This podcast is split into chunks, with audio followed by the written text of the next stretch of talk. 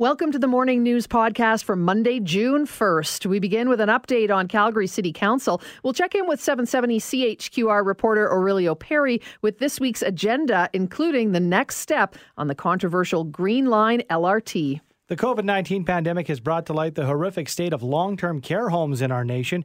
We'll hear the personal story of an online journalist who says the conditions have been unacceptable for quite some time. Then we head south of the border for an update on the many racially fueled protests that have taken place across the country in the past few days. We'll get the latest from Global News Washington correspondent Reggie Cecchini. Today kicks off Empathy Week in our city. We'll hear from the organizer behind the online event on how the idea came to life and the workshops and resources available during the week. And finally, we hear the inspiring story of an Alberta nursing student who has gone above and beyond during the pandemic. We'll meet our newest nominee for Community Champion. Okay, so what do we say as far as, you know, the past few months have been detrimental uh, financially for, for many Calgarians, and in the past week or so, the uh, property tax bills came out. This is the timing, uh, you know, really couldn't be worse to, to ask for a project like this. It's basically already underway. Yeah, the, this project has been underway for years already. Mm-hmm. Uh, the city's portion of this thing, uh, years ago, there was $52 million in tax room vacated by the province, and there was a close 8 to 7 vote at council to use that tax room as the city's portion for the project. So, like, you're not looking at uh, grabbing any extra money uh, to build this thing because you've got a commitment from the federal government that's been reaffirmed by two governments, and then you've got the provincial government. Um, took the NDP a long time to come around to funding this thing, and then uh, recommitted by the uh, Kenney government. However, they pulled they pulled one on the city where they were city was expecting 550 million over a few years, and it said they're only going to get 75. But the province says it's still committed to the project. So you scrap this, you're scrapping uh, $3 billion in federal and provincial monies. The city's take is that 52 million in vacated tax room, which uh, they've been collecting now for several years as they go forward here. So it looks like it will go forward. And at what point, though, Aurelio, does a final decision have to be made on this, and and the the you know we just start moving forward in some way, shape, or form? Well, we thought we had a final decision uh, a year ago or a couple of years ago. Uh, so they you know, they did do the assessments to, you know, when they first came out with the price tag of this thing, they had what's called a class five estimate. And so that didn't take into account the risks and risks involved in going underneath the downtown. And so they've made changes so that they're not tunneling through underneath the river and then tunnel all the way up to 16th Avenue North. So they've changed that aspect uh, to save money in that regard. So uh, we'll have a voted committee, we'll ha- and then there'll be a voted council. You're seeing more and more pressure to uh, maybe stop it into the downtown, get into the downtown, get the people from the southeast into the downtown, and then uh, have an advanced uh, BRT system going north. That is gaining uh, some steam. You know, you, the reason that it got approval for the $52 million is basically it was sold as a project going uh, south to north because uh, that was another, like I say, a close vote. So that's how that vote got approved is because this wasn't just going to be a southeast LRT, but if what today's stuff is happening uh, with the momentum to, hey, just stop it into the downtown, you're basically getting a southeast LRT and not a north system unless this enhanced BRT system can bring a lot of people from the north in smoothly. Any other uh, notable items on the agenda this week uh, for City Council, Aurelio? It's a pretty quiet week for City Council. They have uh, planning and urban development later on the week. Uh, that's looking at, uh, they had a stakeholder panel taking a look at how to uh, talk with council and committees in this online era. And they talked to some people about some of the mechanisms that work and some of the things that don't really work. And so they're just getting an updated report on what they heard. Well, it'll be an interesting one for sure. The uh, Green Line fireworks should be enough for all of us. Uh, thank you for joining us with an update. Appreciate it, Aurelio. You're welcome. Have fun at City Hall today. Uh, no doubt there'll be lots of discussions going on. 609 now. One issue that COVID 19 has brought into the spotlight is the issues with long term care homes. It's been concerning. It took a, a global pandemic to call attention to the tragic issues that have been harming our seniors for so long now. We're joined by the executive producer of healthing.ca, Lisa Machado, to hear her thoughts on the issue. Hi, Lisa. Thanks for joining us. Hey, Sue. Thanks a lot for having me. Appreciate it. So, I mean, it's been awful to, you know, we, we've we've heard the numbers, the stats of, of seniors dying right across the country through this pandemic, and then seeing the the report from the Canadian military after they were helping out in some of the homes in Ontario and now in Quebec as well. Why? Why did it take so long for people to finally get the message that things are not right in these uh, long term care homes? It's a great question. Uh, and I actually think it's not so much why did it take so long for people to get the message. I, I think we had the message. I think that it took a global pandemic and huge numbers of deaths um, to to make us realize that we have a problem. I mean, we know that there have been studies done over the last five years that highlighted blatant neglect and abuse. Um, and unnecessary deaths in these homes. And for some reason, it was easy for everybody to, uh, for our government to gloss over those issues. And now with COVID in the limelight, I mean, they, they just don't have a choice now. Lisa, you have a personal story attached to a long-term uh, care center, a facility, and uh, you know uh, my father was in uh, one of these facilities as well here in Alberta. Could it be that we think that you know maybe our case is isolated and um, you know our parent or our family member isn't getting the right amount of attention, and we shouldn't step forward? Mm-hmm. That's that's actually a really great point because I think when you're in it, as you would know, um, since you've had this experience, but when you're in it, you kind of think, oh, well, maybe I don't know, maybe my standards are too high, mm-hmm. maybe you know um, I'm too critical because it's it's my own parent. But um, my father was in a home for uh, almost ten years, and it wasn't just him. Um, it was uh, it was many of the residents there, um, and the other thing is that you, you could argue that even if it's just one person who's not having his mouth wiped properly after he eats, or his clothes buttoned up properly, or even bathed properly. I mean, even one person, uh, that's that's an issue that's worth uh, bringing to the limelight.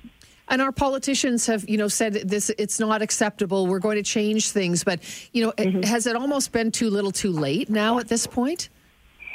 Yeah, you kind of feel like that, right? And you see a lot of stories of people uh, coming forward who's uh, who've lost loved ones um, in these homes and who have lots of stories of complaints and you know uh, issues that were that were gone. Un- no one paid attention to those issues, and um, you know I think like you could always say it's too it's too late, but uh, these things are still happening right now, you know. And people today, you know, there will be residents in long-term care homes who are choking and who are dying and who are suffering um, neglect. And uh, and I think, uh, yeah, it's not too late. I think we should get started right away.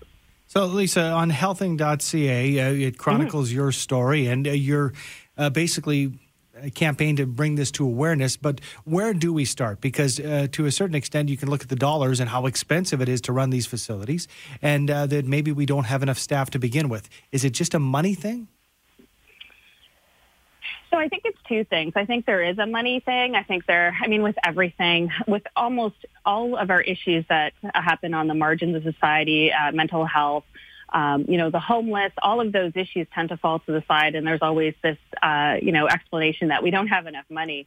Um, I would argue, first of all, that when you're talking about people and people's lives, yeah. I think that that's, you know, I would, I would, I would love to say, hey, you know, who cares? Let's uh, let's spend the money that we need to to maintain human dignity across all of these areas. You know, not just long-term care homes.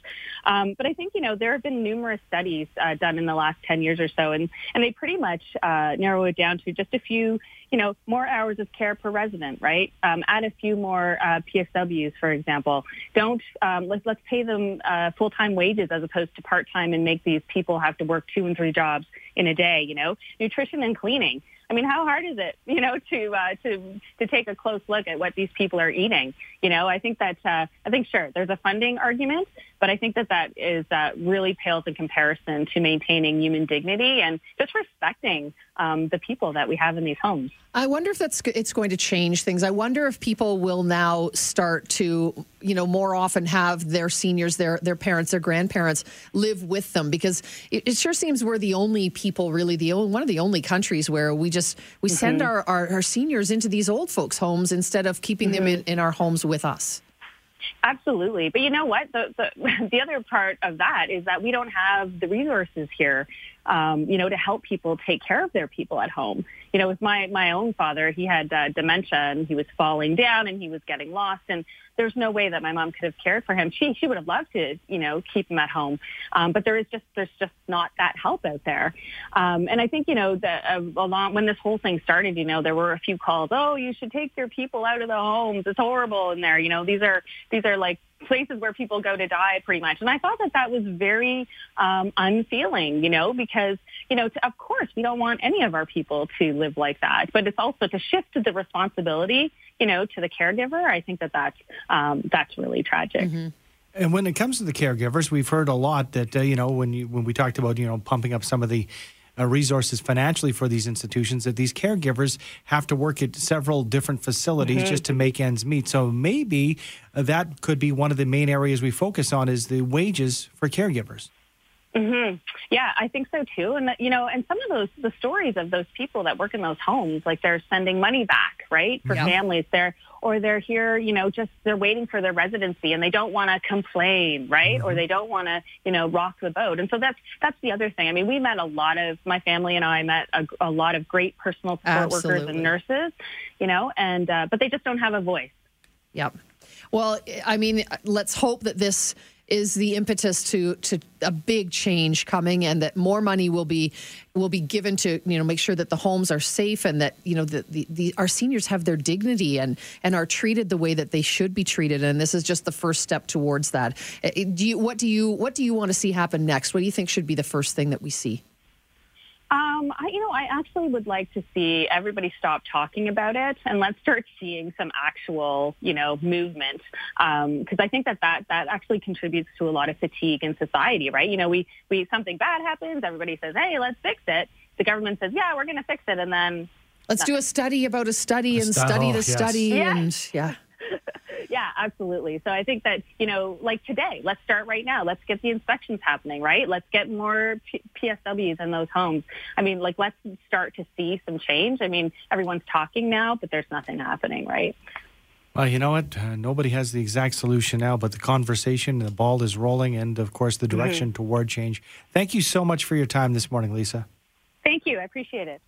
That is Lisa Machado, executive producer of healthing.ca, the website. 618 on the morning news. Grocery store employees are among the heroes of the pandemic. But despite everyone's best efforts, the sheer number of people in and out of grocery stores has meant many across the country have faced COVID 19 outbreaks. Is it still safe to shop there? We're joined by public health specialist and family physician Monica Dutt. Good morning, Monica. Good morning. Should we be afraid uh, popping into the local local grocery store to pick up our supplies? You know, I think on the whole, we still just need to remember the general measures that we, we should be taking. And those are things like, you know, if you only send one person to the store, do that. When you're in the store, washing your hands, keeping your distance, and, you know, looking around to see if the grocery store you go to does take a lot of the precautions that, that they, they should be taking. There's lots of guidance out there for, for retail stores that they should be following. So I would say that, you know, like any interaction that we're taking now, we need to weigh the, the risks and benefits and if there's ways that you can decrease your risk yourself, do that. And also watch to see if your, your stores are taking the measures they should be. When there is, you know, someone who tests positive, for example, at a grocery store, is that sort of when, you know, the public health authorities really glom onto it and there's a super cleaning done? So it might be then one of the safest places to shop after that? Yeah, so I'm, I'm speaking from kind of out on the East Coast, but in general, anytime there's a positive case, public health is made aware, you know, very quickly, and they will start their investigation. So they will find who the person is that's positive, talk to them, and figure out exactly who else may have been at risk. So it really depends on the situation. So if it's someone who had very little interaction with others versus someone who may have had more interactions with others, that's going to impact the next steps about, you know, who else in the store needs to get tested, what kind of actions the store needs to take. I think for the most part, stores have tended to say, we're just going to do a, a really deep cleaning of, of the store in general, and, and that's reasonable to do too. But the public health investigation will really show who needs to be informed, who needs to be tested, does any broader messaging need to go out to the community, and it's not that often that that needs to happen. It's often kind of close contacts of the, the employee that are the ones that uh, there's the most focus on. I think we have to give a tip of the hat to these grocery stores and the employees because yes, we've had outbreaks here and there, but it seems more uh, infrequently than frequently. Um, so if they're following the protocols, I think that is a pretty good indication that they do work if you follow the protocols. If you've been on the front lines for weeks. Yeah, and absolutely. We know that people who are kind of our essential workers, front lines, are often people who, who, as much as we might call them heroes, they are also, you know, sometimes in, in kind of jobs that they, they need to keep in order to, to support their family and, and may not always have a lot of um, choice in terms of wanting to work or working at home. So, so yes, definitely we need to, to think um, you know, appreciate their work. And I, I would say that most stores, if not all, are, you know, they want to keep their employees safe. They want to keep their customers safe. They don't want to be somewhere that, that people think badly of. So they are trying to follow all the, you know, environmental measures, whether it's plexiglass or all the mm-hmm. markings on the, the floor or the hand washing stations or, you know, wiping down carts. You know, you'll see it every store you go into that people are really trying to, to take those measures. And if there is a case, there, there does need to be extra um, work that needs to happen, and and also remembering that people are involved in their communities. They have family members. It's you know it's hard to say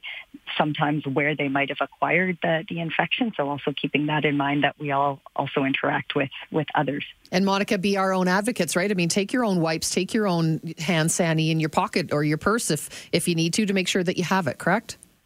Yeah, absolutely. You know, there's the recommendations around, you know, face coverings when you think you might have to be closer than two meters to someone. Definitely keeping the hand sanitizer you know, before you go in, after you you leave, and and using all the precautions that are that are in the store. Trying to online order if you you can. There's lots of things we can be doing to protect ourselves and to to uh, protect the the employees also in the store.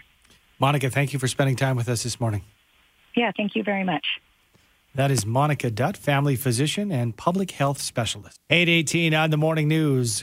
Calgary's Empathy Week gets underway today and continues straight through Sunday, featuring diverse workshops and discussions online.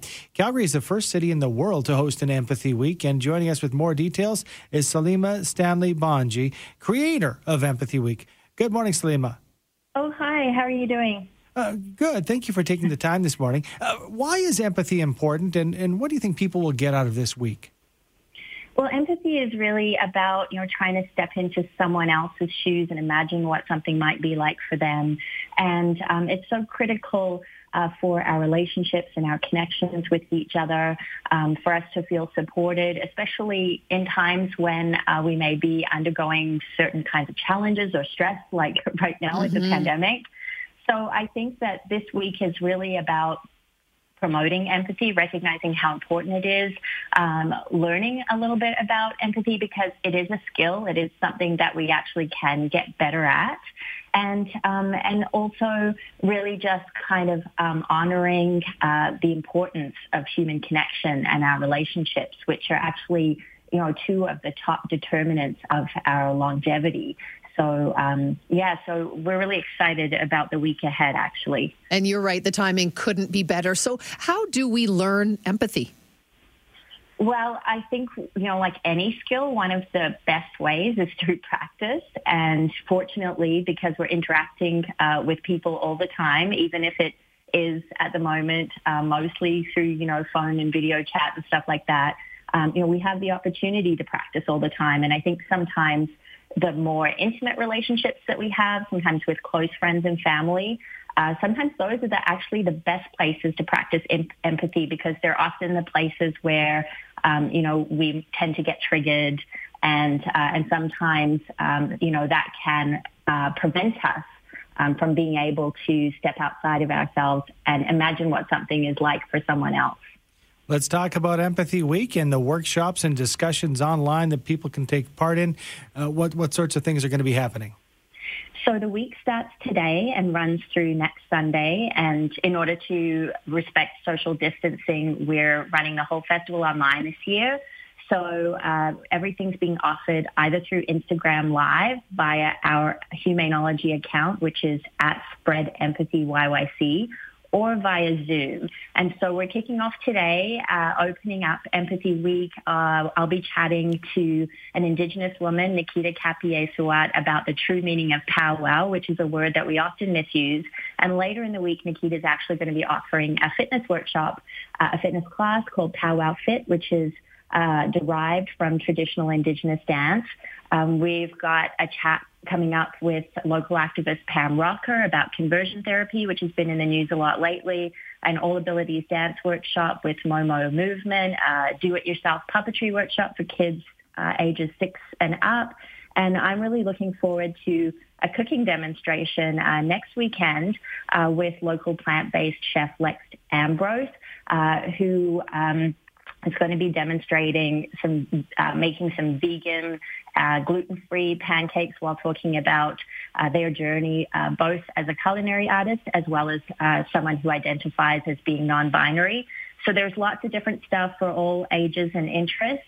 And uh, we do have the full program listing up online at our website, humanology.com. And registration through Eventbrite, and what's the cost for all of this, Salima? Yeah, I'm glad you asked. So uh, all of the events are either free or by donation, uh, optional do- donation, and uh, all of the Zoom events do require pre-registration. All of the Instagram live events, you can just hop right on Instagram and tune in.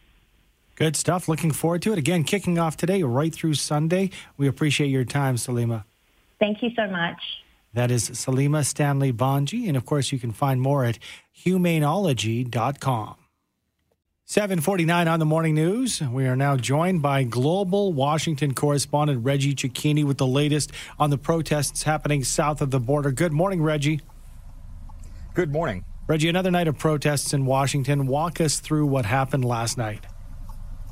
Well, this was a protest that started yesterday during the afternoon hours uh, at one of the historically black colleges, Howard University. There were hundreds of people that were involved in this, uh, and it slowly made its way towards the White House. It was a very peaceful and calm protest uh, that eventually started to change as the sun went down, as different factions of different organizations started to join in with this group. and by the end of the night, what we ended up seeing was a chaotic situation with buildings and structures lit on fire uh, and ret- uh, resili- uh, retaliation put back by the police uh, in terms of tear gas and pepper spray. Reggie, uh, Washington, D.C. has activated its entire National Guard to try and keep the peace. Does it look like that might work?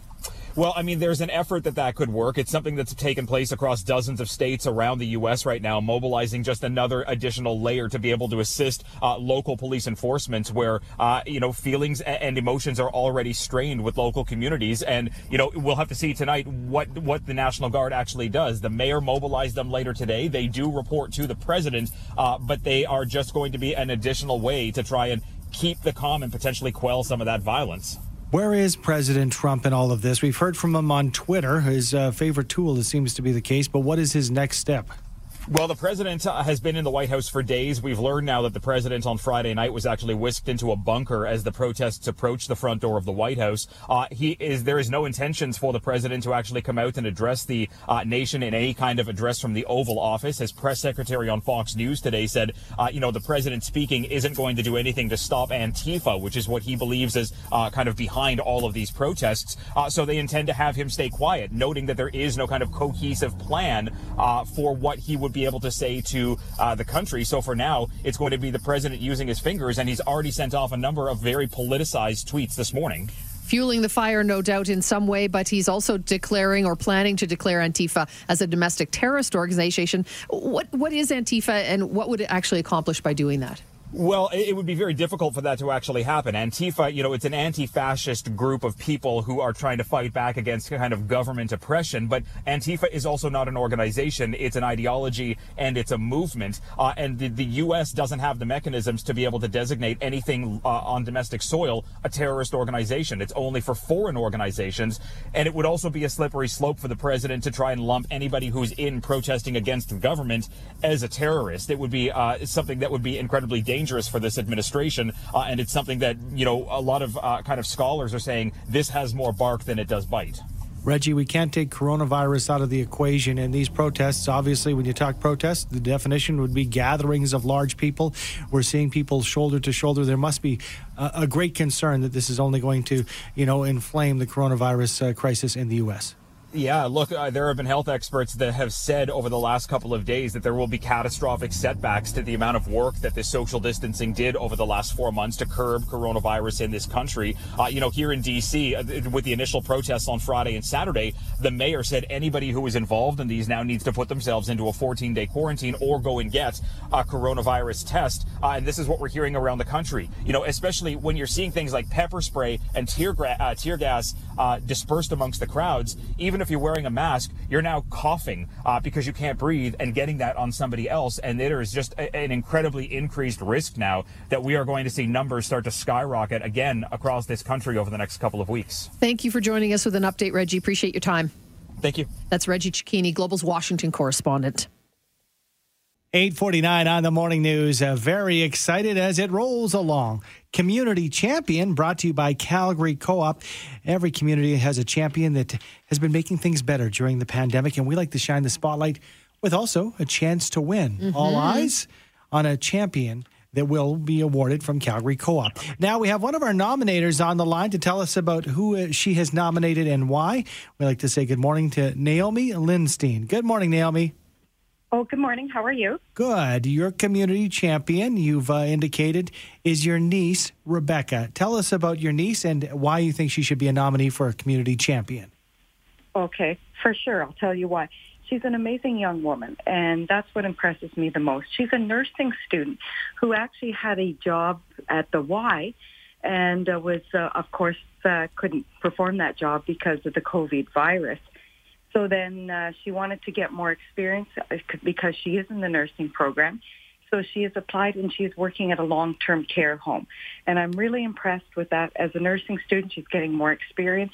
And she said that she makes the day for those people at the long-term care.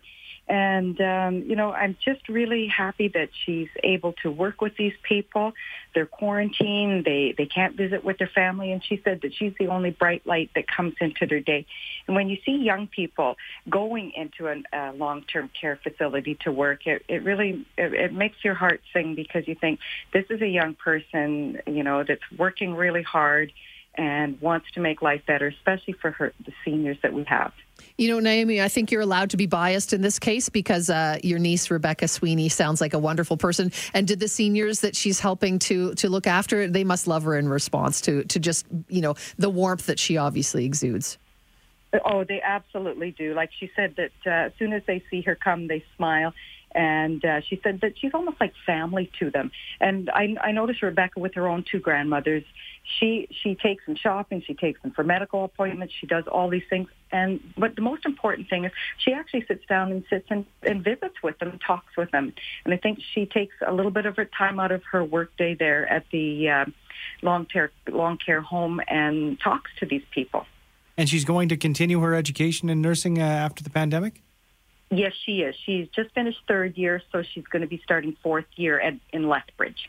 Fantastic. Well, you thank her for doing what she's doing for our seniors, but overall as a nurse and being on those front lines, it's you know most of us would not want that job, and there are so many like Rebecca who are are seeking it out to try and make a difference. So, thank you for nominating her, Naomi.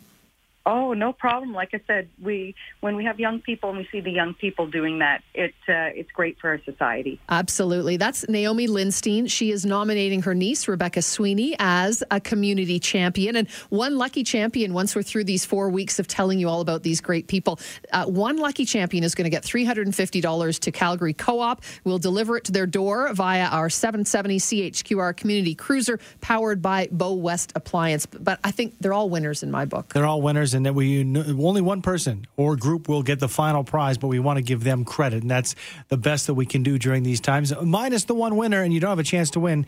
You don't have a chance for your uh, nominee to win unless you go online at 770chqr.ca and look for the contests tab. Click on it and go to Community Champions. Tell us the story.